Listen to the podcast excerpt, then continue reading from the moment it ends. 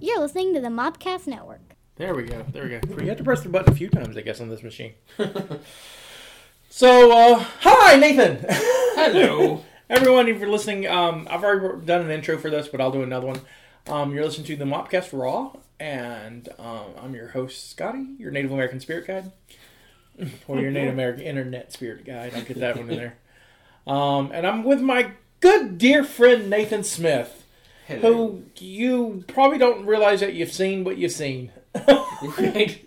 One of those guys. He's one of those guys. He's one of the. Um, he is a, a renaissance man nowadays. Uh, an actor, uh, a, a writer, uh, an artist, um, a musician, a singer. You just a jack of all trades, sir. Or more of a jack of talents. I don't know. There's a lot of skills I don't have, but I got talents, I guess. it's all about skill set. I suppose. right? I'm here. What is that noise? Neighbors. Oh, oh yeah. So we're in uh, Casa de Nathan, and um, there was these weird growling sounds outside, but I guess that's uh, Just sliding glass doors. sliding glass doors. Sound like a monster. Yeah.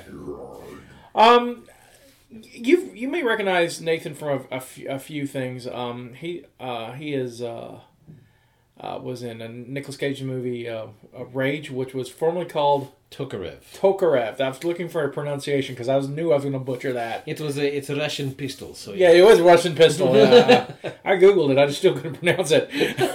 um, he uh, he got to shoot at Nicolas Cage a lot. That was kind of cool. A fully automatic shotgun too. And uh, see what else you did? Uh, the Prince The Prince. and um, and but I think most recently most people will know him. He's he's he's sneaking around the, the Carney side in uh, um, American Horror Story Yeah, fourth season freak show. Fourth season. Yeah, and, and which is excellent. Yeah, uh, it's really great to. It's, a, it's a good show. I really really like it. And it's what's really fun is though is it's it's you get a different feel when you know somebody in it. Yeah. And so you're watching like, hey, look, there's Nathan. what kind of evil? He, like I remember the first scene I seen. I guess was the first or second episode, and you're in the background, you're stirring a pot, Yeah. and all I can think about is what evil is in that pot. and it's probably like stew or something. But you're like, there's got to be like a murdered baby. well, they even everybody would even ask me. They were like, "Are you the clown?" If I find out you're the clown, I can't be your friend anymore. And I'm like, "Oh no, no, what?" now, when they took me in for the fitting for the clothes, um, the uh, the wardrobe lady was just like, "You look like you could be a lion tamer." And I was like, "Oh my god, am I gonna really get to mess with lions?" You know? And she was like, "No, no, no. In this thing, everything has already gone downhill. Your lion is no longer around." And I'm like, "I am Mishka. I'm a lion tamer." She's like, "No, your lion's dead." I was like, okay, Mishka, I have dog and pony show. He said, we can't afford donkeys. Okay, I am Mishka, I am dog trainer. so, and uh, anyway, it boiled down to it. So there, we a lot of us actually have character, but uh, none of it's revealed in the show. It just kind of gives us. Oh a yeah, it's good, good. But it's, it's really interesting that you have a backstory for for your for your guy. I mean, it does help in acting. I mean, Yeah. you know, you know, uh, you know, when I when I direct, I always build back, you know, help actors build their backstory because it does it totally, you know, makes something different. Something I've learned in school. School. What's yeah? Well, what's even funnier is is how they were like, "Hey, we're gonna throw an apron on a few of you and see what you look like." So apparently, I looked like the best as a, either a cook or a butcher. So there's a lot of scenes where I end up in the mess tent behind the actors actually cooking stuff for them too. So and then they've got another. so Uh, basically, you're their version of craft services. kind of yeah. Uh, I was uh, well, it's sort of a jack of all trades there too because they even have a performance look they put me in, which is they just add a vest me. but uh, there's in one scene where I'm actually escorting one of the other girls that's supposed to go to perform in the tor- uh, in the tent. So and there's even a scene where I'm actually backstage. It looks like we're the next act that's coming out, but we never actually get to it because of the scene because they end up throwing so many things at one of the main characters. They're like boo, you know. But it was a lot of fun. So, Um, so how did this all start for you? I mean, because that, that's, I mean, our listeners are, are, are will probably ask that question in the same way I'm asking. It's like, you know, you know, these are just so, you know. Luckily, if, if you guys don't know, I, I know most of the listeners are in West Virginia, but I'm currently on holiday uh, in Alabama, and and close to my hometown in Mobile, and Mobile is uh, it's had a, a resurgence of, of being a film town. They're getting that spillover from New Orleans, and so uh, and you're kind of riding that wave. Oh, uh, the one that exploded the most is Rage, and uh, and it was literally an open ca- uh, open audition, and so uh, like a hundred people lined up in the building to get in there and try it. And so I actually tried for two of the roles, and uh, didn't get them. And then, uh, but I put on my resume that I've got martial arts, firearms experience, and all this other stuff. So they called me in for a stunt interview. Um, out of the twelve people that showed up, they only took six of us, and I was like number seven. But they they wanted guys who were bigger. Um, so I didn't get that, and then two weeks later, they've run out of Russian thugs to kill. So they were just like, "Hey Nathan, you know, we need you." You look like a Russian thug. Right. so they call me in, and they call this other uh, friend of mine, uh, Seth Woodruff, in, and they call him, and he's only like 21, and he's just a really pretty looking man. Right? So they take two hours full of makeup to make him look tough. They don't want people to feel bad that Nicolas Cage is about to do whatever he's doing. So then they look over at me and say, "You're fine. Let's go." How do you take that? Do you like, "I- I'm good that I'm tough, or wait a minute? yeah, it, it, it really was a 50-50 reaction. And part of me was like, oh, I can't. Oh, like, wait, wait, no, I looked the part. Let's do this. Yeah. I was like, good. I, I like that I look tough because, well, everybody knows, in you know the way I act normally, I'm too, I'm easygoing and I like to laugh at stuff. So everybody sees the video, the clip of me trying to kill Nicolas Cage, and they're like, "That's you." I was like, "It's called acting," you know. But um, and we turned around and we did that scene, and uh, you know, it's in the middle of June or August when we did it. We're on the third story of this like renovated out uh, hotel. Uh, there's lights that make you feel like a chicken McNugget oh yeah, oh yeah. and you're running around being shot, hitting floors. So it's like that's the hottest I think I have ever been. And it gets hot here. I mean, Yeah. I mean, this part of Alabama gets a little a little toasty. So imagine, you know, I can. You know, it's the dry heat. Yeah, It's it's a dry heat. It's a little moist down here. yeah, quite. Now I'm thinking about aliens. Right? yeah, you got the reference. Of course it is. Me, I get. It would be a bad, bad Native American internet spirit guide if I didn't get an aliens reference. Um, Continue. I'm sorry. Well, I mean, as far as like, I guess where it really, really started would probably be uh, I did one dinner theater play for church of all places, and then the very next experience I actually had was with you in your zombie film. All right. So full disclosure, I know I've known Nathan for a long time, and uh, so when I don't know by what 2008, 2009, I started doing this. I wanted to, Lost was really, really big. And me and a friend were doing, trying to figure out what, what our, next video project was going to be, and we're going to do this web series. And uh, Zombies were in fashion. zombies. this is actually, we, I think we were You're right in the beginning of the beginning of the of, of that and, uh, of the whole zombie craze. It was way before Walking Dead was still a comic, but it wasn't a show, and it wasn't Right. even be on the radar. And I kind of was like, I want to do this thing that's like Lost with zombies because I was a Yeah. huge Lost, still a huge Lost fan. Oh, and that and and um, I was like, so we did an act, and I called Nathan because I knew Nathan did some, act- you know. Had, had some talent and it turned out we had fun we had a blast We it's a It was blast like three uh, months every weekend. is- 12 weeks. I counted it up Yeah. actually because I was looking at the footage. Uh, I just did a a trailer for it that I hope to release soon. I, I did it for a competition piece, and um, but um, okay. So full disclosure, I didn't know what I was doing, and I, Neither did I. no one did. And, and but and it, it's for a first effort, it's it's a bad movie. But if for a first effort, I'm gonna go like I've seen worse. Yeah, you know what? Yeah, I can actually agree with that very much. So and so I mean, you know, uh, I can make it a lot better now. Is what I'm trying. I'm hoping we both can. we can, Yeah. all, can make it a lot better now. Um, but um, so th- that's how I met Nathan, and, uh, And from there, I met Mike Green and Christian Fulmer, Fulmer. and they introduced me into theater. They got me to do uh, Romeo and Juliet, and then from there, I uh, got to meet the rest of Mobile's theater community, and ended up doing like a slew of plays over the next four years after that. Mobile has a really n- neat theater community. Yeah, there's like three different theaters uh, connected, and the, yeah, they Well, go kind of mishmash. well, there's four. I think there's there's Oh yeah, there's Chickasaw. you have Chickasaw and you have Theater both 98. uh, Theater 98 where I cut my teeth at, and uh, so shout out to Theater 98. um, Mobile Theater Go and Joe Jefferson Playhouse. Joe Jefferson Playhouse. Yeah. Yeah, well, that's right. You did you did um the Blue and the Gray for me. Yeah. mhm. So I did Read uh. I uh we did a readers theater the summer before I started college and uh did a kind of a workshop readers theater called uh this show called uh, The Blue and the Gray which I'm one day would love to do again but it's a it's a great show but again you can play you let you were one of the leads in that Yeah, yeah, true. That was a lot of fun. so when you get you know get to Oscar just be like hey Scotty Scotty, you the man. I'll be showing you mine yeah That's how it works. if you can't dream big, go home, right?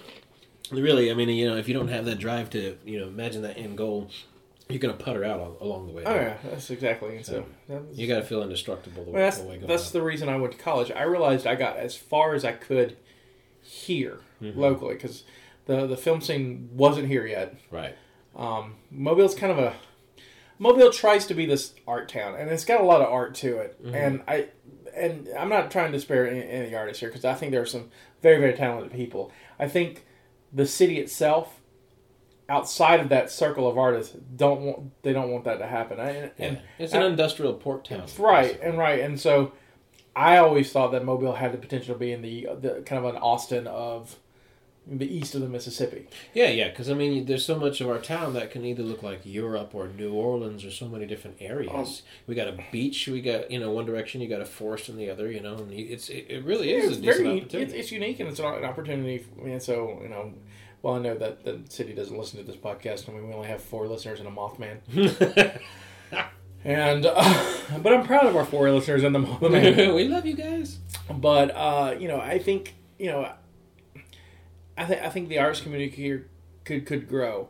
That being said, our theater community is fantastic. Yeah. Um, the theaters here, and I've in my experience with them, uh, have, and I directed a play this past summer. So I mean, um, I mean, I've, I've been really recent And I hate it. that I couldn't be in that. I, I hate that you couldn't be in it. It would have been awesome if you would have been. Um, the uh, but they work together and they're nice and they share stuff and it's not, you know, a lot of times it gets. You know these, especially with theaters, they get cliquish. Oh, you, you know, I'm in this, you know, this one. Mm-hmm. Right, You know, I don't do anything with that one. It's like, but it's all art. and I'm looking for just good shows to either direct or be in, and Yeah, so and so you go where the show's at. So Yeah. Well, I mean, and a half your audience is usually other actors from the other theaters. That's true. When they come to see you, it's it's a real supportive, and I love that. and so I mean that's that's it's one of the advantages of. So if you ever want to visit, I, I always recommend. I, I I recommend people always visit Mobile. Two reasons. One, birthplace of Mardi Gras. If you never explained Mobile Mardi Gras, Right. you you got to. I understand New Orleans. You got you you. It's got a whole thing. New Orleans is a thing, and I understand. They've made it bigger and better. I understand Right. that too. Right, and that's fine. That's great. It started here. It Yeah. started here in Mobile, and and there's there's a culture to it, and it's something interesting to do. Also, our theater fan, it's fantastic. So I recommend Mm-hmm. every time you know. Oh, and I've recently discovered from doing American Horror Story uh, over there in New Orleans that uh, you bring that up, and they do get a little bitter. You Do they? They get a little bit of a lemon face when you mention something. They're like, "Well, we started." And they're like, "Oh, well, we made it bigger and better." That's fine. That's okay. you know, good for you. That's and that's the way I look at it. I was like, yeah, you did. You did make it better and better. I- they also don't celebrate Joe Cain Day, so Right, true, true. we do. And so Joe Cain's the guy who started Mardi Gras for us, Mm-hmm. and um, place in Arizona. I want to say Scottsdale does a Joe, Day, Joe Cain Day too. Oh, gotcha. And I found that on the internet, but you know, don't Google it. I may be wrong. I'm just saying. Where were we? Theater community. Oh, Theater. it's very supportive. yeah, so it's it's very it's yeah come to Mobile. It's it's very very supportive. So Mardi Gras theater. Uh, it's some of the great things that we have. Well, we also our downtown area is great. We could give you music and it's a good place. So Yeah. Um, but yeah, there's uh, not to mention you know that one movie, um, Rage, opened up a you know kind of a can of worms. Um, some other movies started approaching here. A couple of Bruce Willis movies got filmed here, and then and everybody here just got starstruck. We were all like, man, let's get in these movies. Let's do this, you know. And it's been a, it's been an adventure, you know. I started off doing a little bit of stunt work in the Rage one, and then I did a little bit of what's called special ability work in the Prince, and then in Vice. so what is special ability work? Uh, special ability is Hollywood's way of saying we're going to make you do some stunts, but we're not going to pay you. Uh, stunt. oh, wait, I'm kidding. I'm kidding. no, I mean you now get Nathan never works again. right. I'll hire no. well, no, special ability literally is like a step or two up from being like background actor. Right. Um, but you may drive a car. You may have a gun in your hand. Um, you know, uh, the gun may be fake, but you may interact with the main character. Um, but you won't have lines or anything like that. But your character will be noticeable. You Right. Know, and um, but you know they can't do stunts unless you're SAG-AFTRA, you know, and um, you know that's a much higher wage. But you do get paid a little bit extra, uh, uh, more than uh, extras do. I guess you're building up your, your SAG credit anyway. The more the more stuff you in, you but you're building up your credit for it. Yeah, yeah, and I was even told the stunt coordinator on The Prince and uh, Vice actually both suggested that to me. They're like, "What you've done in the movie Rage alone, you know, if you drove the Mustang as fast as that as they had you drive it, they said that may alone make you eligible." And I was like, kind of floored by that. But then I went to New Orleans to try to find out, and New Orleans closed their SAG-AFTRA office. And I was like, "Yeah," I was like, I "That's think you can check that online though. Okay. yeah." It's uh, you got to be yeah, you got to really do some in depth reading. It's very convoluted, Yeah. and I think they do that on purpose to weed out the people who don't want to try. Right, it's true. And after a while, though, the the the more you work, the the, the you're just going to have to get it anyway because that's how you get hired. I mean, after a while, you feel like, you know, you know, set, and the union's very very strict about how how all that stuff is handled, and after a while, you can only work so long as non-union. You're just going to have to be union. It's just how you know it's in the nature of the beast, which is a, I mean, I, don't get me wrong. I think it's a, it's a good thing, especially for for entertainers. You know what I mean? Well, I've even had a stunt coordinator actually message me back just like three months ago asking if I ever became SAG, and I, I was like, no, but uh, do I need to? Do you got something in mind for me? And never heard back from them. I was like, no. So what I'm going to suggest to you is I would go ahead and start looking into it. I mean, seriously, I would look and see if we can, if you can make that happen because I think that's your next step. So Definitely, because uh, even if I just, uh, I mean, I still want to act, but um, and I want to be what's called not a stunt man. I want to be a stunt performer, which Right. they typically are in the scenes and you Right. can see their faces, and it's usually the, like the thugs that'll attack the big bad, the main Right. guy, you know, that kind of stuff. Um, maybe may even lead to a line, you know. yeah, that's cool. So for so um, well, we can go a couple places with this. You want you want to talk about Rage a little bit, or do you want to tell your experiences on Rage, or do you want to just jump into just American Horror Story? Where do you want to go with this? Um, well, we can go with American Horror Story. All right, so. I mean, it's not an interview, so tell me about American Horror Story. What's what's it like? I'm Um, all curious and whatnot. it's a smaller uh, production uh, as far as the amount of people go. Um, now, there, there's a ton of money in this show. This is filled with 15 million viewers.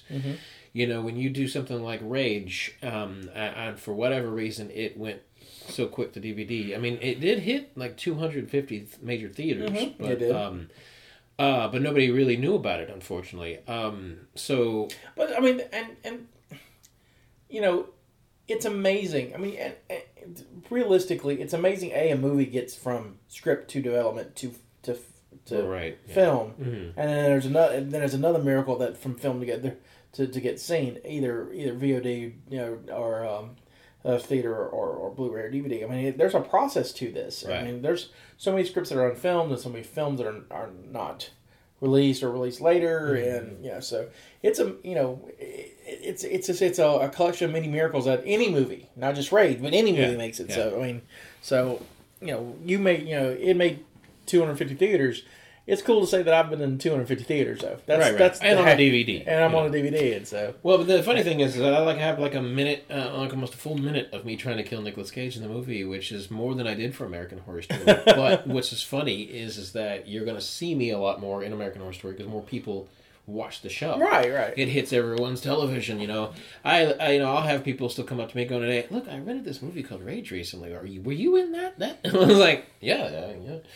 But It's um, funny how people around here are like, I, for, I already forgot that it was filmed here. It's right? so this Nicolas Cage movie in Redbox. I don't know what about it. yeah. Why does that look familiar? Did you live here. Yeah, it's like that. Wait, it looks like Theodore. Wait, all of a sudden they're in downtown. Now all of a sudden they're in Chickasaw. Oh, I liked. Um, I- let's go back to Rage real quick because Okay. I've seen it. Um, I like in Rage how they make how big they make Mobile look. They do. They make it look huge. It's like I was like watching and watching them drive, and I'm like, those are streets A are not connected to each No, other. uh-uh, not even close. The scene he's got with his wife. Every time you, or no, no, it's his daughter. Right. Every time you look past him and you're looking outside, you realize, oh, okay, that's by the Spanish Fort. Okay, wait, they're in Tillman's Corner. Wait, you know, and it bounces back so fast. It's it's amazing how mo- you know how they do that in movies. seamless. Yeah. It's seam- and, we- and you know er- no one else knows, but you know locals will will get a kick out of it because that's what I'm doing. I'm Yeah. you know I, I watched I had to watch the movie twice, but I had to do it back to back. First time I'm watching it, everything I I I've seen, you know I'm looking for friends are in it or Right. Mm-hmm. looking about where they shot it. I'm not even paying attention to the plot. and I had to go back and watch it again and be like, all right, all right, all right, I'm seeing what's going on. Well, this is the first time I ever watched a movie where I was rooting for the bad guys because they're literally all my friends. you know, and I'm like, they all kind of go in this one bar, and you know how in every movie like that, and good guys taking them all out, right? And so I'm like, oh, they got Joe. No, Craig, duck, duck.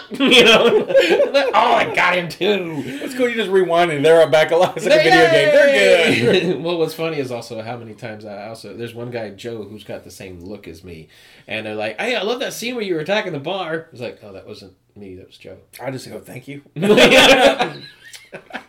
But he was using the same shotgun. So- That's the funny part. That's how they identify. some- Right. So we're basically looking for Nathan Smith action figures, Rage action figures with you, and I I have a, I have a bobblehead. oh, that's cool. I have American Horror Story bobblehead. Oh, that's awesome. Somebody uh, close to me uh, uh, had it custom made, and uh, it was uh, and presented to me for Christmas, and I was like, "What? Look at this. Nathan's already got merchandising. Um, Kids, next Christmas you can get your own Nathan. your own lion tamer bobblehead from American Horror Story." Mishka. yeah, yeah, Mishka. Mishka. Mishka. Well, you know the the tattoo I've got on my back it repre- it it uh, resembles a lion, and so when the wardrobe lady saw that, she was like, "I knew I was right," you know. but um, going back to Rage, it was a lot of fun shooting the fully automatic shotgun. Um, and that whole scene, you know, they've got squibs on the wall. Squibs, um, you know, blow off chunks of the wall, and they've also got guys behind us with airsoft rifles that were that aimed to shoot to blow the bottles to pieces too.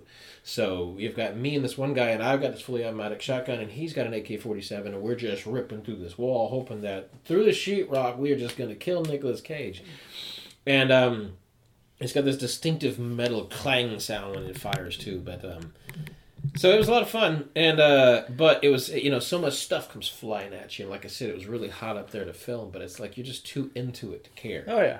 you know uh, and the safety like the amount of safety that they do like you you, ooh, you even remotely put your hand on that finger when they're not ready to go and they would we got weapons hot weapons hot you know like i know what i'm doing here that's why you guys hired me I didn't know about the airsoft guns to shoot. Yeah, the breaking breaking the glass. That's interesting. yeah Uh, you go back and watch the scene they actually film it's two different views you've got one right over our head and then you've got one from the side and they shot all of that at the same time and um so they purposely have the guy behind me with the AK-47 up because they wanted the shell casings to kind of come at the camera. They bring my shotgun down to my hip so I can let hit you know him be seen, and uh, and it's just really interesting how they did it. Well, in the first in the in the last scene that you see me in, I've got a pump action shotgun. Well, the way I was holding the street sweeper so low to the bottom of the camera, you can't tell it's a totally different gun because it crops off the you know the canister clip. right. And uh, so it's like I was sitting there thinking, man, this is going to look horrible. I'm going to go from shotgun to automatic to shotgun again, but you can't tell. Yeah, actually- it's- it editing. Editing's amazing. Exactly. Editing- that's an art, man. Yeah. Editing is totally an art, um, and so that's that's very cool. So, were you surprised how small the production was for American Horror Story compared to everything else? Now, when I say small, um, it was actually still really big. Right, right. You know, it's it's Um, a it's a it's a huge show. and There's yeah. a lot of pieces to it, but But uh, I, I think when I and what I mean by small is more like the the social uh, aspect of it. It's like on the second day, the director was like, "Hey Nathan, I need you to grab that sledgehammer," and I'm like, "The director knows my name," you know. yeah, yes, okay, yeah, yeah, you know, and it's it's me. whatever you want. Yeah, you get fired up. You're like, you want me to hit myself with it? What? What? But um, you know, and it's like I was talking to this other uh, this other kid who was playing one of the cops, and this is the first thing he had done, and so he's like, oh, I'm kind of nervous about to do it. I'm like, I said, look, I know we're just background. I said, but you want to make this fun for yourself? Bring the humanity, create a character around this cop that you are. I'm like, the more you bring onto that set, the more you do for the director that they don't have to do, the more they're to like you. And I'm like, push the borders of it. Do something they didn't tell you to do. Just don't take away from the main characters. Um, so they got in there and they gave all the cops this speech. They're like, "Look, you guys think that they may have done something to one of your partners. You, this is 1952. As far as the world's concerned, carnies are worse than segregation. They're they're they're they're worse than you know the low lives of the low. Um, so you treat these people like crap, like, and you think they've killed one of your own. So now you're mad. So they told all the cops, get in there and just wreck this place. When we say clear it all out, that's you guys' cue. So I looked at the kid. I was like, you know, get rough if you want to. Push me over. You know, no, you know, just do something. You know, we'll, we'll go with it and see what happens. So he gets overzealous and he clubs me in the back of the knee with a nightstick. but I go with it because it's like you know, I was like, I'll do stunts, bam, oh, you know. And I looked at him with my sledgehammer. I'm like, I will. You know, and so he kicks the sledgehammer out of my hand, and that's when my character, I decided, I'll submit, I'll submit. Um, the director actually walks up to us, and I'm like, oh. we might have gone a little too far. He's like, I love what you guys did. He said, but next time when he hits you, you're not mad at him. You're not ready to kill him. You're more concerned with your Carney family. Okay, the freak show right there, the freaks characters. I want you to be more concerned with them. We're going to start the camera off on Nathan. I was like, I looked at the kid and he was like, what? I was like, I high fived him, you know, and we were like, yeah, that's awesome. Unfortunately, they didn't use it. Oh, But it was still it was still a great experience. you might end up on the, the Blu-ray d- deleted scene section, right? so you know they've got extended versions of the show. I mean, the same thing happened. I had a scene with Jessica Lange. She walked up. She she's like, "Are you going to be really smoking that cigarette?" And I'm like, "Yeah, I'm pretty sure that they're going to have me light it up." She's like, "Good." She snatches it from me and walks away. Well, I didn't realize they were rehearsing. So the director's watching all of this, and I just hear the director yell out, "I love it! Let's do that!" She, she walks up. She gives me my cigarette back. She's like, "Okay, we're not going to use your cigarettes. We're going to use mine." I was like, "Oh, okay." So they have a device, right, that you put a cigarette in. It inhales, and they light the cigarette, so it doesn't have to touch anybody's lips. Oh, that's neat. And they do it over and over again, so we ha- it looks like I have the same cigarette in my hand. Um, and so I'm supposed to, and they're like, Nathan, don't put that in your mouth because this is for Jessica Lange. I was like, oh, okay. And I just kind of looked at her joking around. I was like, you don't want this to touch my lips? and she just kind of gives me this grin and just like smiles. And I was like, okay, she's fun. Um, so yeah, we do that take, and I dropped it the first time. Everybody's like, "Oh, Nathan!" The other extras are like messing with me, and I'm like, "Shut up!" so uh, you know, the next four takes, we do it flawlessly. She just snatches it right out of my hand. She takes a drag of it. She throws it on the ground, like, "Yep, I did that because I could." you know, and I look back and I'm like, "Oh man, it's crap," you know. So anyway, we were all excited about it. Everybody's like, "I'm gonna see your cigarette scene." In the show, all you see is the you see me in the very background, and you just see her walking past. Oh, And I was like, man, that was gonna be cool. But that's part of it. That's, yeah, exactly. But you got this story, this this great story, and like I said, it you never know. It'll it's that footage exists somewhere. Yeah, yeah. Especially, I mean, now in the digital age, they you know, there's the cutting room floor is such a different. You know, you don't lose stuff anymore, Right, exactly. and so um, But even not on, not even stuff that you had to worry about filming. There's just certain experiences that were just amazing. Michael Chiklis is a drummer and a singer uh, uh, on the side. Mhm. It's something that he loved to do. And so one day we were just sitting in there, and it was so hot that they put all of us together because they wanted the air conditioning units to keep us cool. And me and him just struck up this conversation about music. And he's just next thing you know, he's letting me listening to his songs, you know. And there's some guys next to us that were trying to fit in, so they're like, "Hey, that sounds kind of like Def Leppard." And me and Mike look at him, and hold on real Oh, quick. I can so, so you're sitting there with a thing. yes, the thing. You're sitting there for the thing, and the thing's like, "Yeah, I, I got a band. When you hear some of my songs, right? I'm like, totally. yeah, I totally, whatever." well, he was already listening to it. That's Yeah, it, found know. out. But you know, yeah, it's funny to imagine. Though. Like, here's the commish. Yeah, the commish is here. I like to John, rock uh, out, or John Belushi in Wired. right? Yeah, uh, I didn't watch The Shield. I'm sorry, I, but I know he's in that too. So Yeah. Well, you know, I'm he- familiar with his work. He's in that superhero show on ABC too. Um, oh, I can't remember what it was. The last season or two, but it was on a superhero show on, on ABC. Huh, okay, I did Yeah. not know that. Yeah, Well, uh, the one thing you don't make the mistake of, and this is what I try not to do with the actors, I don't try to automatically assume I know what show they're from. So I let them tell me. right. Because in that same conversation with Michael Chiklis, we're sitting there and I'm like, hey, that looks, that sounds like Bonham. And he's like, that's my homage to Bonham. And all of a sudden we're bonding. So the as other extra comes up and out of nowhere it was just like, hey man, I loved you in Under the Dome. And I look at him like, wrong actor. wrong actor. You're, you know, that's before I could even say it. Michael Chiklis goes, "You're thinking of Dean Norris, aren't you?" He's like, "You're a baldist, aren't you?" and I was like, "Yeah, you're a baldist." Because If um if you don't know because you can't hear this from this podcast, Right. Uh, uh, Nathan is uh, I'm bald. You can he's bald. He's bald. He doesn't have hair. And here here I am. I've got the the long Native American thing going for me. So it's like got those rock locks going I on. do got the rock locks. Um, I started this last November, so I haven't had a, a real haircut in uh, almost over a year now. Right. And so I got really long after the summer, and now we're talking about hair.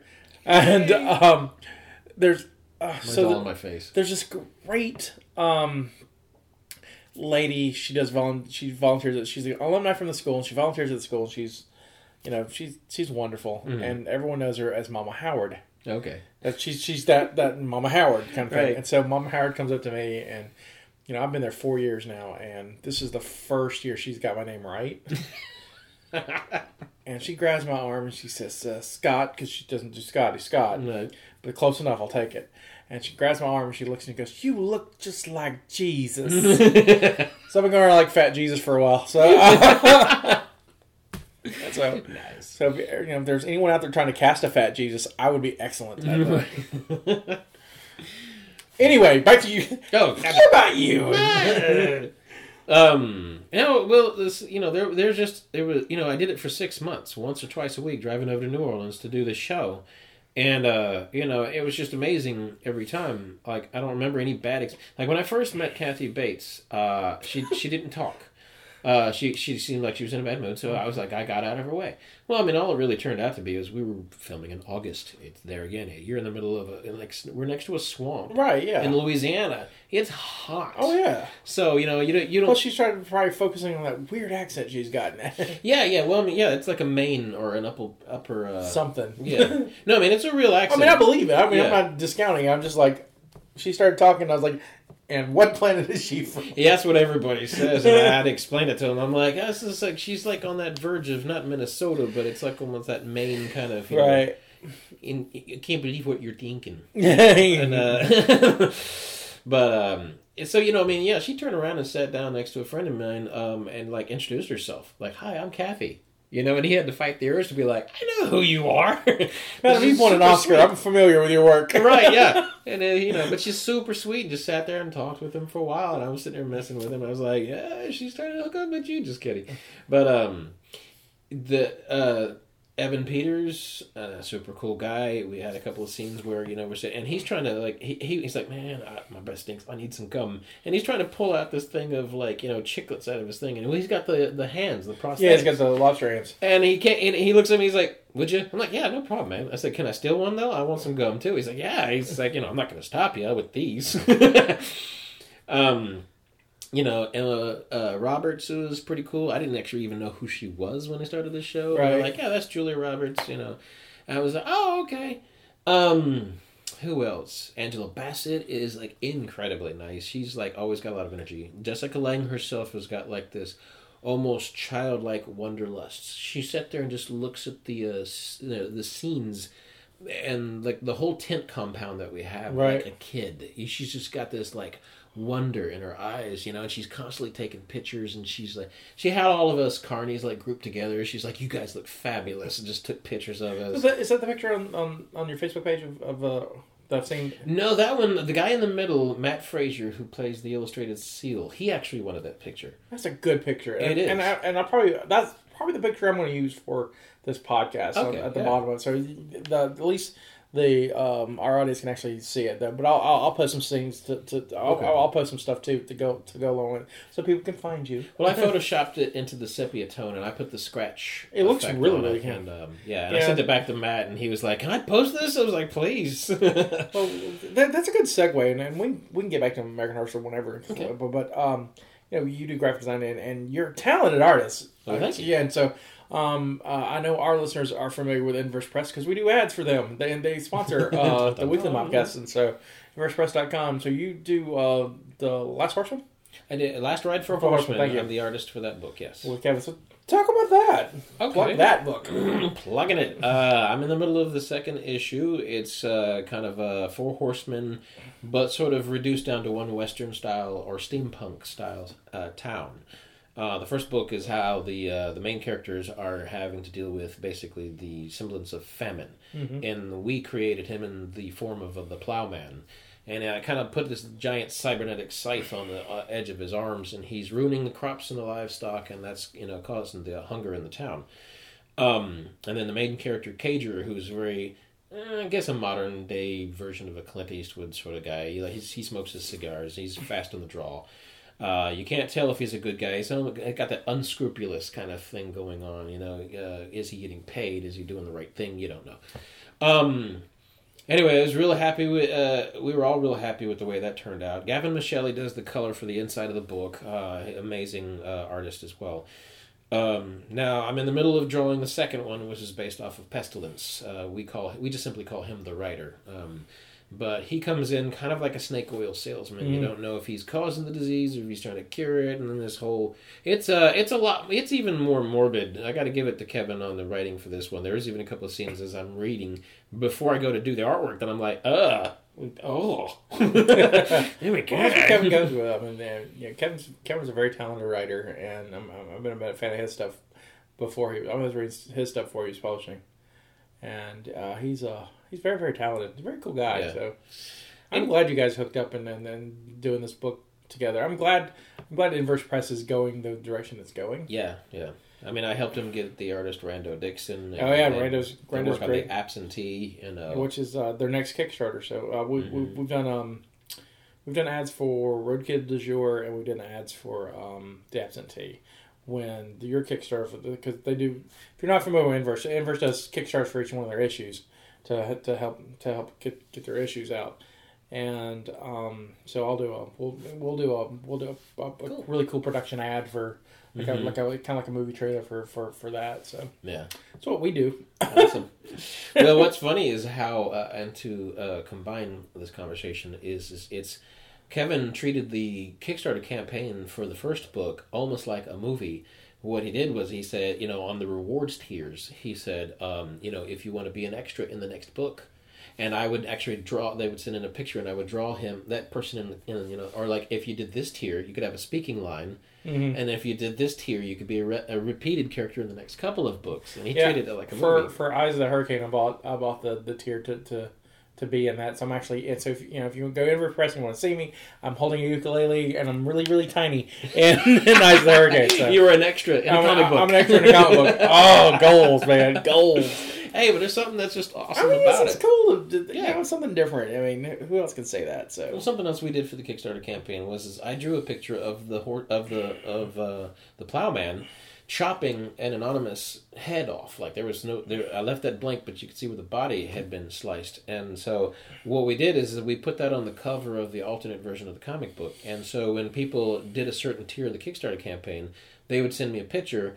I would draw their face in that area, like it was their head that just got lopped off, and we would send it to them, and people loved that. oh you know? it's, it's fun stuff. And I did the same thing with. Uh, I actually did a picture like that with Twisty the Clown from American Horror Story. And at the last convention I went to, I left the area blank. People would give me their picture, and I would draw their head being held up by Twisty the Clown, and people loved it. You know, Very, very, very cool. Um, I don't know if you remember, but you did a piece for me for uh, a film I did. Uh, the 2012, I did. Uh, I had uh, mobile. Talk about our great arts community here. We do. They do film scrambles here, and so I did a film scramble, and it was the the film scramble was all silent. Mhm. What they did was, you know, we could make whatever we wanted to make, and then they would do. Um, they would team us up with musicians who would score it. So we Oh, gotcha. no sound, no dialogue, and they would score this. And so I did this one called Internuncia, which is um, the messenger in Latin. But uh, you drew um, our, our, good friend Aaron Thompson. Aaron, yes, did, I did- did- and so uh, and I put some really cool weird text with it, and it became Mm-hmm. this weird mon- wanted poster. But uh, I yeah yeah so um, you can actually see some of his artwork that way too. It's uh, it's good stuff, and so Yeah. you're very very talented. well, thank you, thank you. Um, let's see. What's else? What what else is going on with you? well, I mean, you know, no, I mean, like, like I said, I did American Horror Story for six months. I can go on and on about that one. Hey, it's just talk whatever, man. Just you know. I like It's your show. I'm just here. I'm just guiding it. I'm just. I mean, let's say we've we've gone 38 minutes. We can keep going. So we, oh, okay. it's like we don't really have a time limit. Yeah, okay. It's the internet. Is people are listening or they're not. I'm hoping they are. well, awesome. Um, uh, all of the freak show actors uh, became my favorite. Like a lot of people are like, I want to meet this celebrity. I want to meet this celebrity. I'm like, you know what? I want to. I want to hang with Matt Fraser.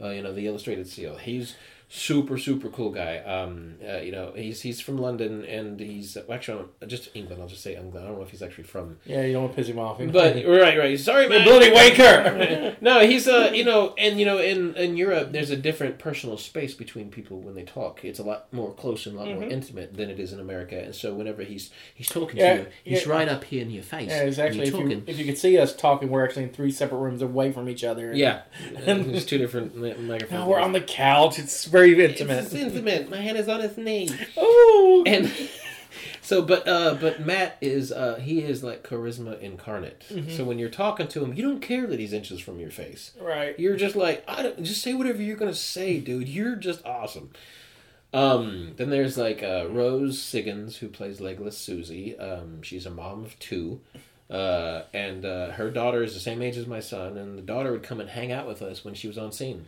completely unsupervised and we just inducted her as a carny and she would come over and like we would have we would have fun. We I would make a joke. I was like, "Hey Shelby, you want to play bowling for carnies?" And she'd grab her soccer ball, and all the carnies would line up like pins. She'd just bowl us down. When this all happens in between scenes when we're waiting.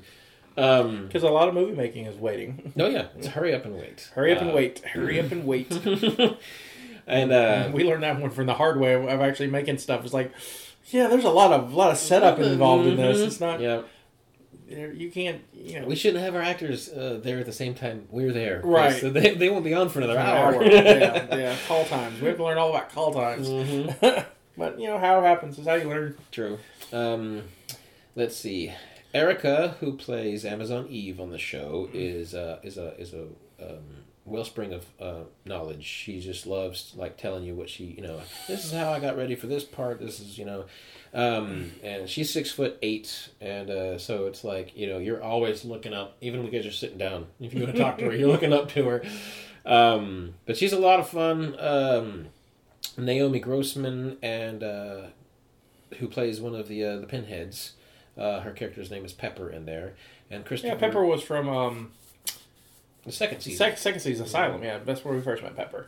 Yeah, and they um, and then there's Salty, who's played by Christopher, uh, which I rec I knew I recognized him the first day I saw him, and then I IMDb'd him, and I was like, you know what, he looks like he would be a great Ferengi on Star Trek, and I was right. He's already played a Ferengi. on Star Trek. That's Yeah. cool. Um, so, but uh, you know they're very cool, and then uh, I got to meet uh, um, Drew. Uh, he plays Toulouse. He's uh, one of the little people on the show. He's got the cool little French mustache, and uh, you know, at first when I met him, I was like, well, he doesn't seem to want to talk, but he was just shy. Right. Once we busted out that that uh, layer, he was like, he, you know, he's cool as hell. Love talking to him. Maybe one time I'll, I'll show you this video we've got of him just running out of the main tent with this jar, and he jumps up on the stool and just does this Superman leap, and he just smashes it over one of the PA's heads, and uh, and he just uh, and they've got this like rap song going around, you know, on his, you know, and uh, it's just it's hilarious to watch because he just breaks, he just shatters this thing, over the- and they do stuff like that in the background when they're just kind of Right. uh, screwing off and having fun. Um, then there's uh, Ima Wiggles, who is played by uh, Chrissy Metz, um, and she's awesome. We've gotten to be really good, really close. And uh, let's see who else. And she's awesome singer. She's also working on her uh, uh, singing in the background, kind of taking, trying to get into that uh, field. Oh, that's very cool. Very Yeah. very cool. Um, as far as uh, I gotta be missing something because they had because they had a ton of freaks. Oh, Meeps. Meeps was played by uh, Ben Woolf.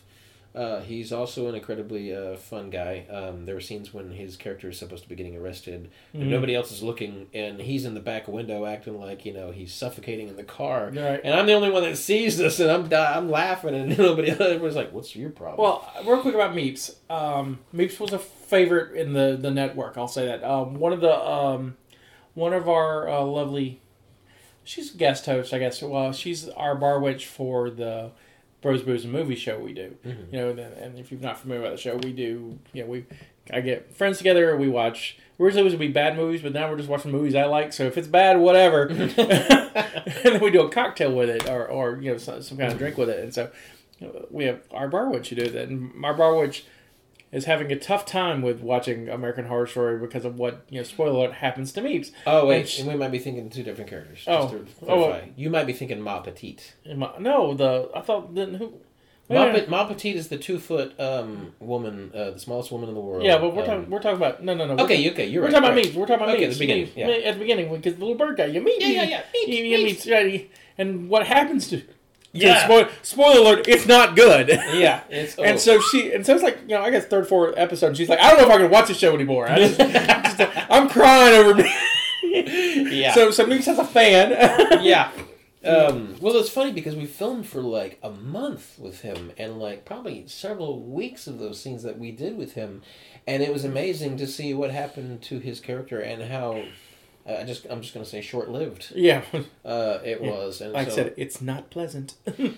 Well, and then, you know, and then there's Ma Petite, who was another joy to meet. Um, she's, you know, she's from India, East India. yeah, she's the and, uh, smallest woman in the world, right? Yeah, yeah, you can Google her. Uh, her name is Jyoti, um, and uh, she doesn't speak that much English, so it, that's a challenge. But um, but she has the you know this cutest little voice when you're talking to her, you know. But she doesn't want to ever be held back like a baby, Right, right. 'cause, yeah. You know, she got She's issues. a grown woman. Um, right, exactly. She, she she turned 21 during the course of the show. Oh, And okay. They had this big old birthday party for it. It was awesome. But yeah, super sweet. We had a scene together where she's supposed to be making these tiny little pies, and she couldn't hear the director or understand him. So he was trying to get her to, all right, roll the dough, roll the dough, Jody.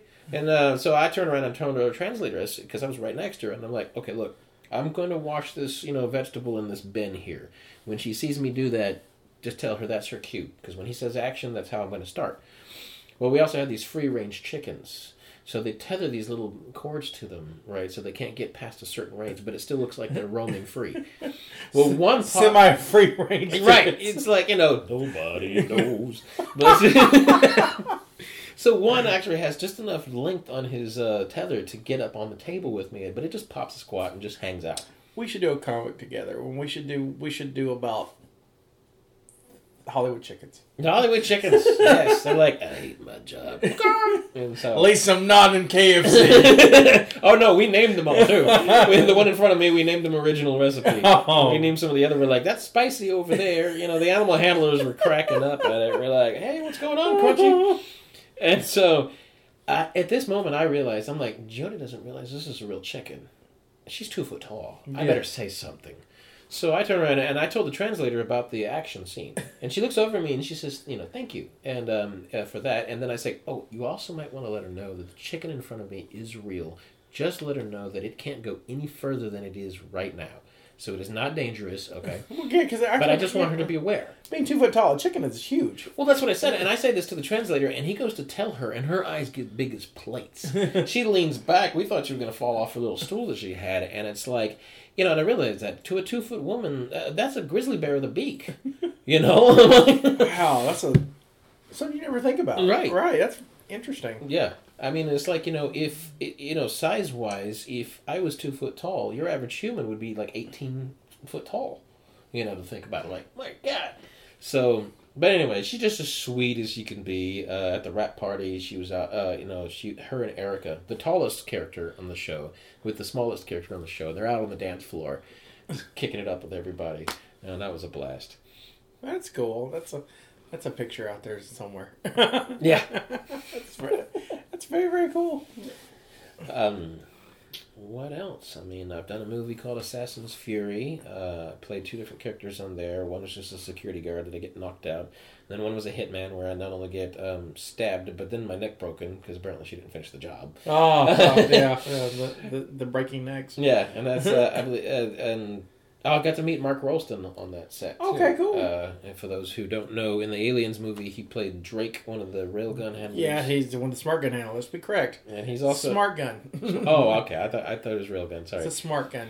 Um, well, why it's a smart gun, but that's what they call it. Yeah, he uh he was also in Shawshank Redemption. Yeah, Mhm. he was really really naughty in the shot. Yeah, he was. He even talked about that scene with me, and he was telling me about how um, Tim Robbins at first was quite nervous doing that scene. For anyone who's seen Shawshank, you may know why.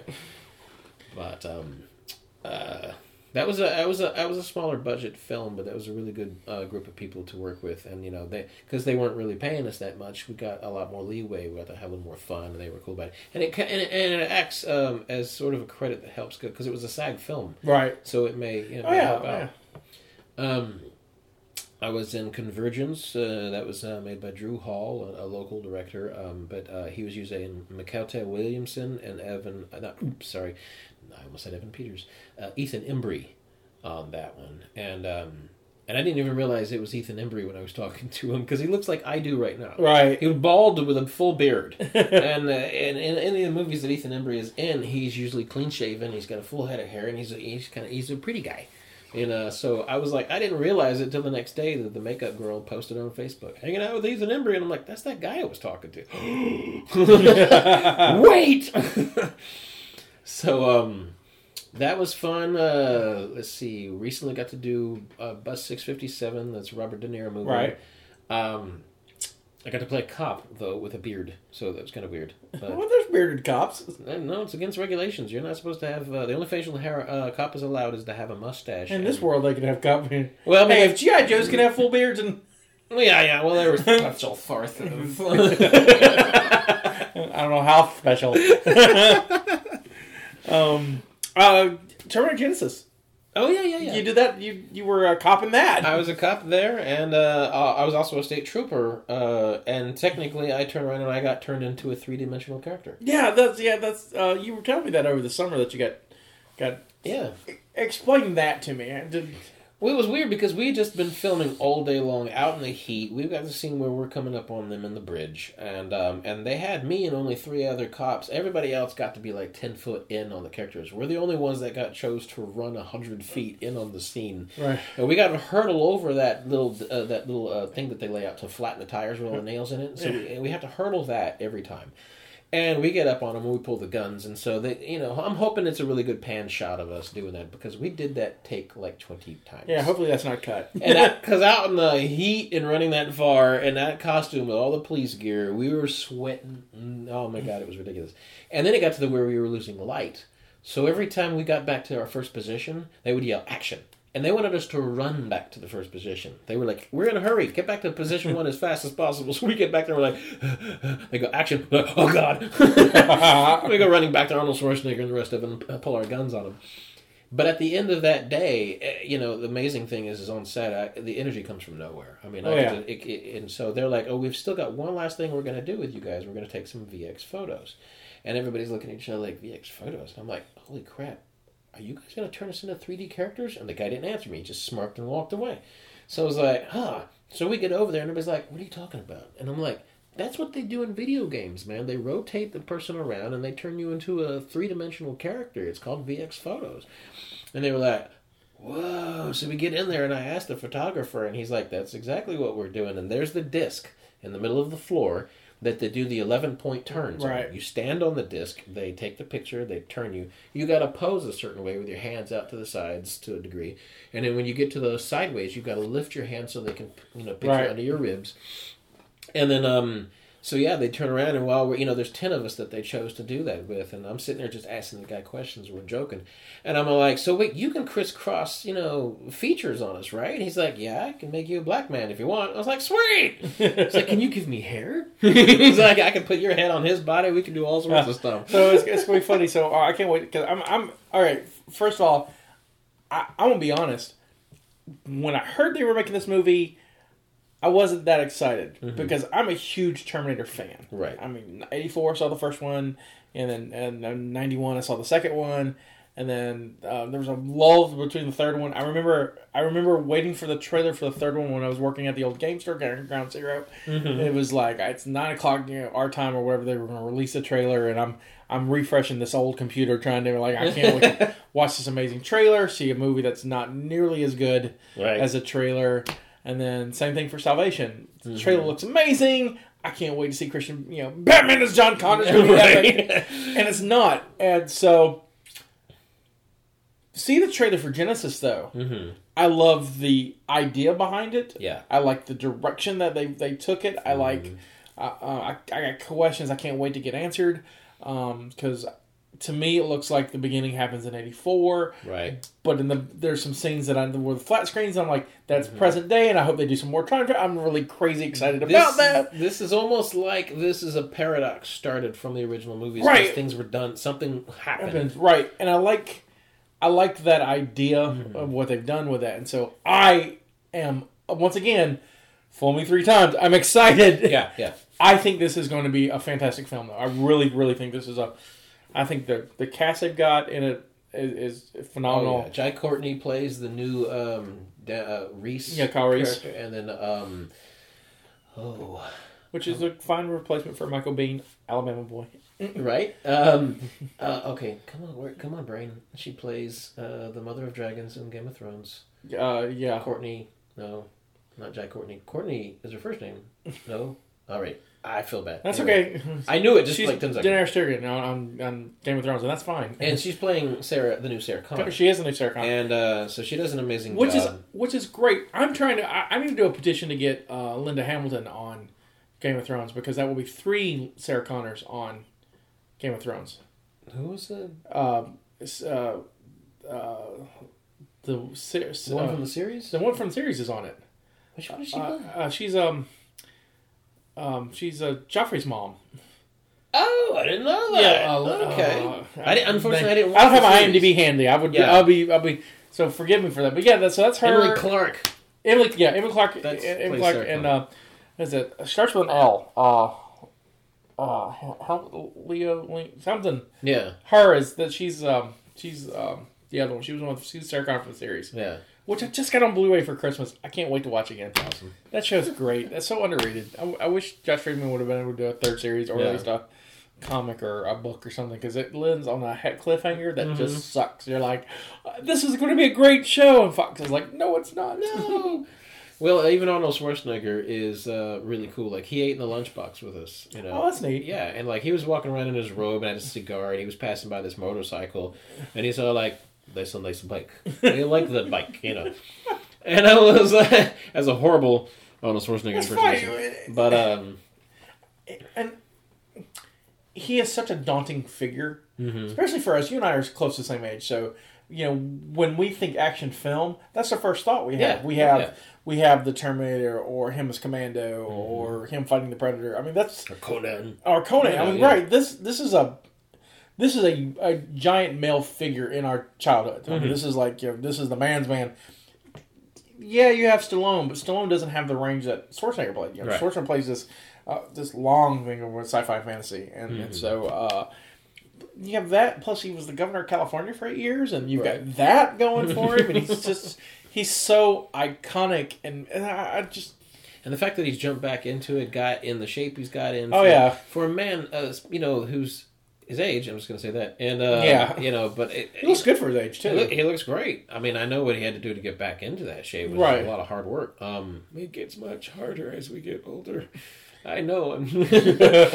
um, but you know, also J.K. Simmons is in the movie. He plays a- a, detective in the movie, and uh, he's a super cool guy. To keep his energy up in between scenes, he'll just he'll hit the floor and just do push-ups. You know, and it's like, and I've just recently seen the movie Whiplash. Right. he does an amazing job in. Um, and I hope he gets some sort of award for that. He needs to be a nom- a nominated for it big time. Um, but in that movie, in Whiplash, you can see his arms. You can see where it's all come from. You know, because like as Joe Jim and Joe Jimison, whatever, J. Joe from- Jameson. yeah, from Spider Man. Yeah. You know, you you never know if he's built or what he's like. But I mean, and he's got such a distinctive voice. Oh, my, my first memory of him is in Oz. Oh yeah, yeah. Most Yeah, people's are. Yeah, because because he's and a lot of people's forgot. Oz is kind of getting quietly forgotten. It's, it is. and Yeah, it's a great show. Um, hard to watch though. It's like yeah. it's HBO was really you know proven to where they're going to be as a as a, Mm-hmm. a whole of a series. Because I mean, I mean the Sopranos were not nearly as rough as what right. Oz was. I mean Oz was like real. And it's like Oz. You know you don't need scare straight. You need Oz. yeah, exactly. Right. You're now you now belong to him with a swastika burned on your ass. That's Right. what you get. You don't I'm have like, I'm not going to prison. Oz. Yeah, Oz is the new black. No. No, no, no, not going to prison. No, not not me. Um, but let's see. Uh, what else? Um, I mean, American Horror Stories pretty much encompassed so much of it oh, well, that's me. fine. I But, mean, I mean, um, it's a, I mean, it's a cool experience you had though. I mean, Yeah. and, that's the reason I kind of wanted you on the show is it's an experience that not everyone gets, and so it's not just you know you, you went over some technical stuff which was great, but I love the anecdotes. I mean, this this the the it's real. Yeah. and you know, and you know, as a storyteller, I love stories. Mhm. I mean, that's the reason for this podcast is just tell a story. And this is Yeah. You know, and so you know, it's really cool that you've you've you've had that experience. Plus, I mean, it's really cool that you got to share with me and, and everyone else who listened. And um, it's it's it's you know, it's a it's a cool moment. I'm really. I'm, I'm just, so I was just checking time. We're almost at an hour, Oh, okay. So- but um, yeah, well, we can keep going, or you want to? It's up to you, man. I'm, Well, I mean- mean, I mean, I'm on your time. well, I mean, How about this? Um, let's do let's do a little little work first, a little business, and then Okay. and then if you think of anything, you can go. But uh, how can people get in touch with you? How, how do they find you on the interwebs? um, as far as an actor goes, I have Nathan O'Neill Smith uh, Facebook page. Um, you can find there. Uh, you can also Google Nathan O'Neill Smith, and I should come up on an IMDb. Uh, I will have links to all of this on the page for this Awesome. f- for this, and so we'll we'll make sure everyone can find you. And then uh, as an artist, um, in look, he's like, I'm an actor page, and here's my we got to promote, man. Um, you like a web page. We just do all this. We gotta centralize you. um, the Nathan Smith Hub, but uh, Hey, I won't lie. Here's a free plug. ScottyWhite.com. Fig all my stuff there. do it, do it. ScottyWhite.com. It's right there. Cool. Um, no, uh, as far as an artist goes, uh, if you put in the Facebook search engine itself, Nate's Art, uh, then it should find me. If uh, you're looking to just find me on a URL, you can do facebook.com slash nutsart, and nut is with two T's. That's no long story, but uh, Well, you know, gotta have two. right. You know, it's nice and pretentious of me. Are you on the Twitter? I just recently joined the Twitter, and only because of American Horror Story. Oh, that's cool. Yeah. Um, Welcome to the Twitterverse. You- uh, thanks. It's it, it's very it's a different story uh, than um, uh, Facebook for sure. It is. Um, I got on Twitter almost when it started. I Yeah. um, but I didn't use it. Oh, gotcha. I, I have a habit of this. I will, you know, I'm so connected to to to the internet and all these little sites. Well, someone, uh, Scott Kurtz, who does the webcomic PvP, Mm-hmm. Was uh, was talking about Twitter on his page, like right when it first came out, and I was like, okay, I'll sign up. and so I signed up and and and just let it go, and then it kind of grew, and um, I'm kind of regrowing with Twitter now, and so um, I like it. I'm, I'm um, originally I just used it as a quick way to update my Facebook statuses because mm-hmm. I was using Facebook more, but now I'm, I'm seeing Twitter's growing in my life. It's very useful for promotion. It's Oh, extremely useful. I mean, I, I'm, I think a lot of our listeners today are probably going to be from Twitter. And Yeah. So thank you. Thank you. I think on there I am um, again nut with two T's. T's. Nutsmith seventy three. So and so uh, we'll we'll have that link too on the website too, so you can and plus plus I think well, if you especially you find this on Twitter, there'll be a Twitter link and it'll have his at, so you can follow him straight from the from the, from this. Um, that's that's kind of what we do. with you know cross promotion. You know, Right. help everyone out. Absolutely. Um, cool. Yeah, I do customized uh, commission artwork and. Um, and that uh, I, I currently have submitted to a couple more movies as a possibility of a, a role in a Dolph Lundgren movie Cool. called The Lake. The original Punisher. Yeah, exactly. Um, let's just not go with the original one, Nick Fury. Hey, I don't, I'm kidding. I've seen it once. I've seen I've seen the David Hasselhoff Nick Fury, um, which I've, no one's I, I have not no one's mentioned it in a long time. I haven't thought about it. Um, so I saw on Sci-Fi probably about ten years ago. Uh-huh. Remembered it was like the before all the new comic book. It was the closest comic book movie I've ever seen. I was like, True. someone had always paid attention to what they were reading instead of making something new. So, you know, kudos to that film. That's a bros movies movies we, we have to do. We have to. I'm gonna have to definitely do the, the Nick Fury movie. Yeah, David. Uh, David Hasselhoff, the Hoff as Nick Fury. Come on, let's be realistic. Samuel L. is our Nick Fury. Yeah, yeah. You know, It's so funny. People nowadays will actually pick up the comic book and see the original Nick Fury, not the not the uh, ultra Ultimate Universe version, which is Samuel Jackson. right, They'll see that the original Nick Fury was a white man, right. and kind of go, "What?" Oh, I think currently, I think currently he's black because it's his son. Is the new Nick Fury? Oh, really? Yeah, if They, so they worked it into the. they, they worked universe? they worked in the the six one six universe. So um, and I don't read event. I'm I'm more of an X Men guy. So I don't read. I don't read. And, and my listeners know that Same I'm, here. I'm a diehard X Men X-Men fan. Yeah, I love X Men. Oh, that's cool. That's something we definitely can talk about. I love X Men. Favorite X Men. Favorite X Men? Yeah. Uh, I'll have to go with um, just old school. It's always been Wolverine. Yeah, well, you can't go schnick, can't go wrong with that. Well, I mean, you know, I started off when I was a teenager. I didn't actually get into Superman and all that stuff uh, to me in the beginning. Uh, I didn't start reading comic books till I was like 16. Mm-hmm. And then when I did, the first one I picked up was the Marauders Hunt, Oh yeah. where they were slaughtering all the Morlocks in, a, in the sewers. And the first page I opened it up to was there's this guy being blown in half by Harpoon. And I was like, now we're talking! and they did it in a way that was tasteful. It wasn't bloody. It's like they were using fabric from his clothes to represent almost like the gore in the right. picture. I mean, And so there, and that caught my attention. And so in my teenage angst, uh, you know, I connected with Wolverine. He's like, "Screw all of you!" You know, he was like half the time he spent fighting the team, you know, and just rebelling. And so, but to me, he quickly became more interesting when you start learning. Oh wait, the adamantium is not a power. They put that in him. Oh Right. wait, this guy. Who knows how long oh, this you're guy's talking been about alive? yeah, yeah, you're talking about the stuff like from the Marvel Comics presents. The whole Weapon X origin story is phenomenal. If no Yeah. one's got a chance to read that, that and you know what what most people don't realize, Marvel Comics presents was a, a oh, it's biweekly, so it got so you get two a month, Mhm. and they had four stories, and they they were they flipped. Yeah. You know, one one half story was you know usually a Wolverine story, Right. and then the other side was was something else because there was a great Ghost Rider Venom story and a later that that Sam Kieth did. Okay. And so I, you know, I I I started about the same time you did. Um, I got into maybe a year later because I I I had missed the the Marauder storyline and Mhm. which led into Inferno. Uh, Inferno's my favorite X Men storyline. yeah, I love Inferno Inferno was awesome. and and um because I just I have I have the two Inferno omnibuses Mhm. and they're fun to read. I just found out there's a a third one out.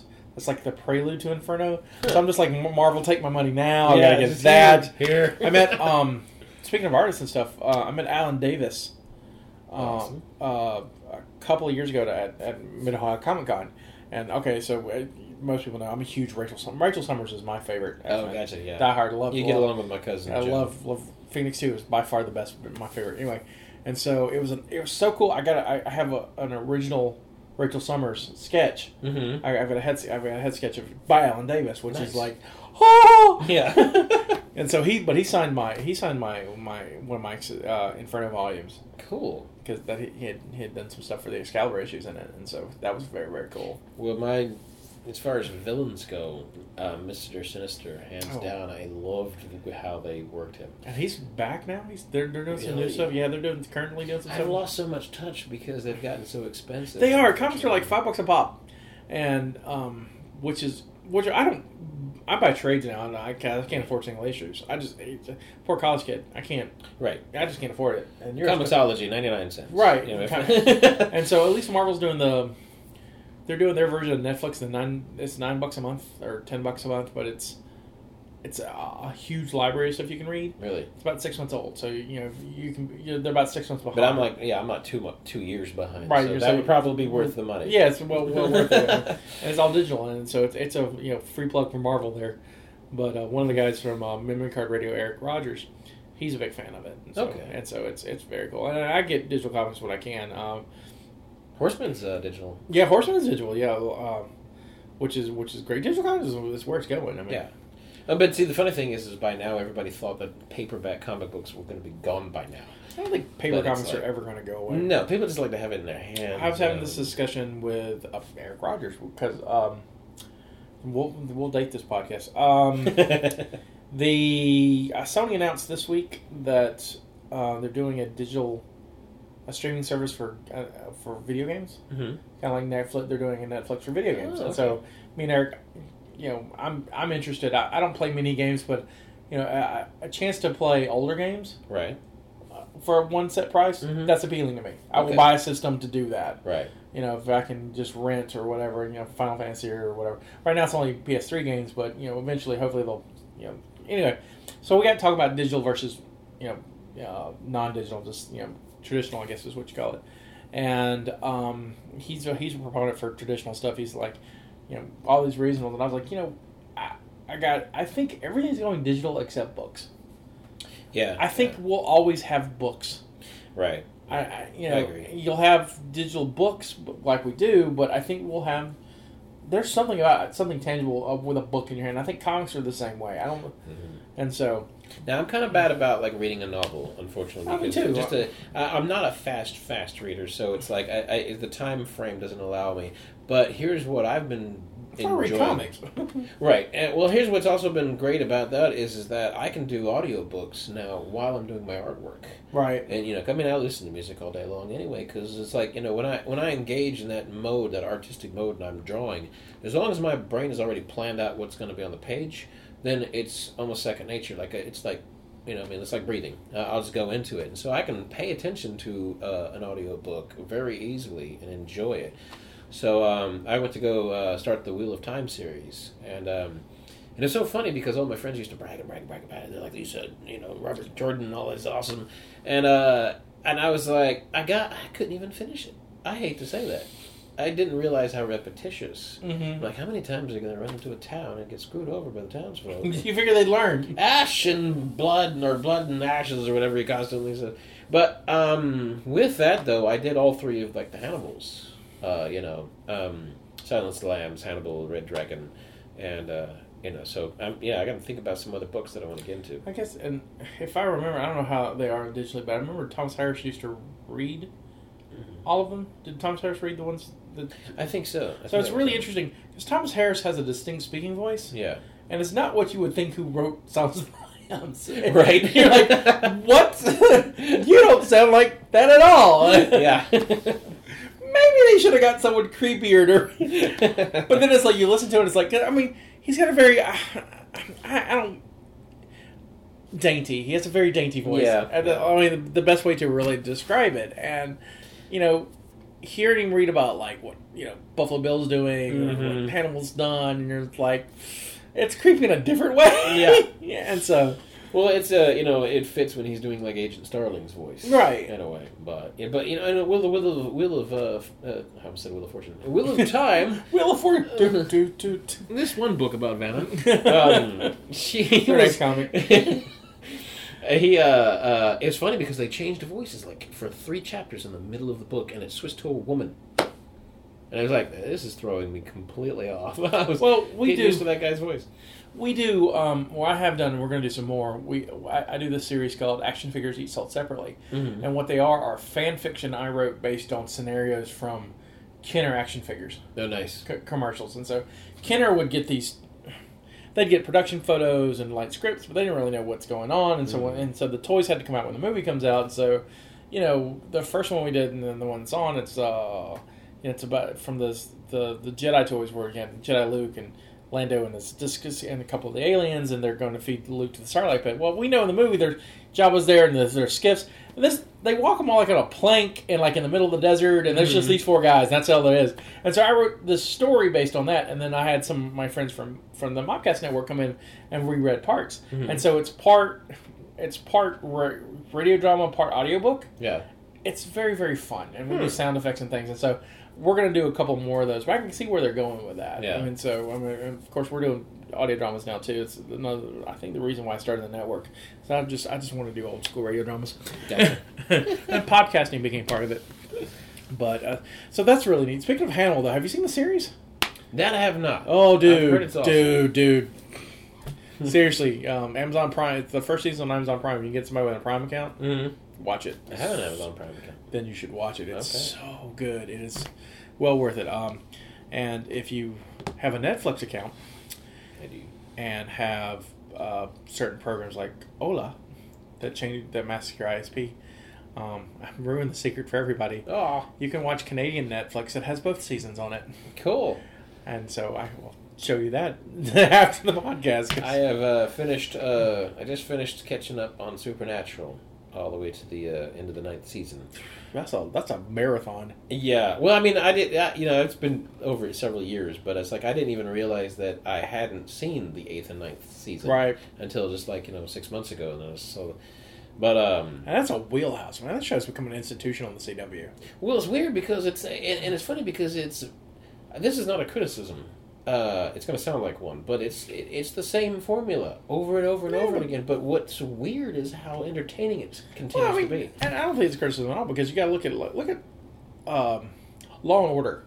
Yeah, All of them are the same show, Right. Every week. Repeat, repeat, repeat. Yeah, it's and it's just and I'm sorry for all Law and Order, but yes, yes, it, House was the same way. I I, I didn't get into Yeah. House. Everyone was nuts about House, and I didn't get into House because it was like, to me, it was the core of the show was the fact that there was some kind of crazy, crazy disease that no one else will figure out until the end. Until Right. House figures it out, but you got to do it with his crazy ass bullshit before you get there. And, and and while that's entertaining for some, that's that wasn't me, and Right. so.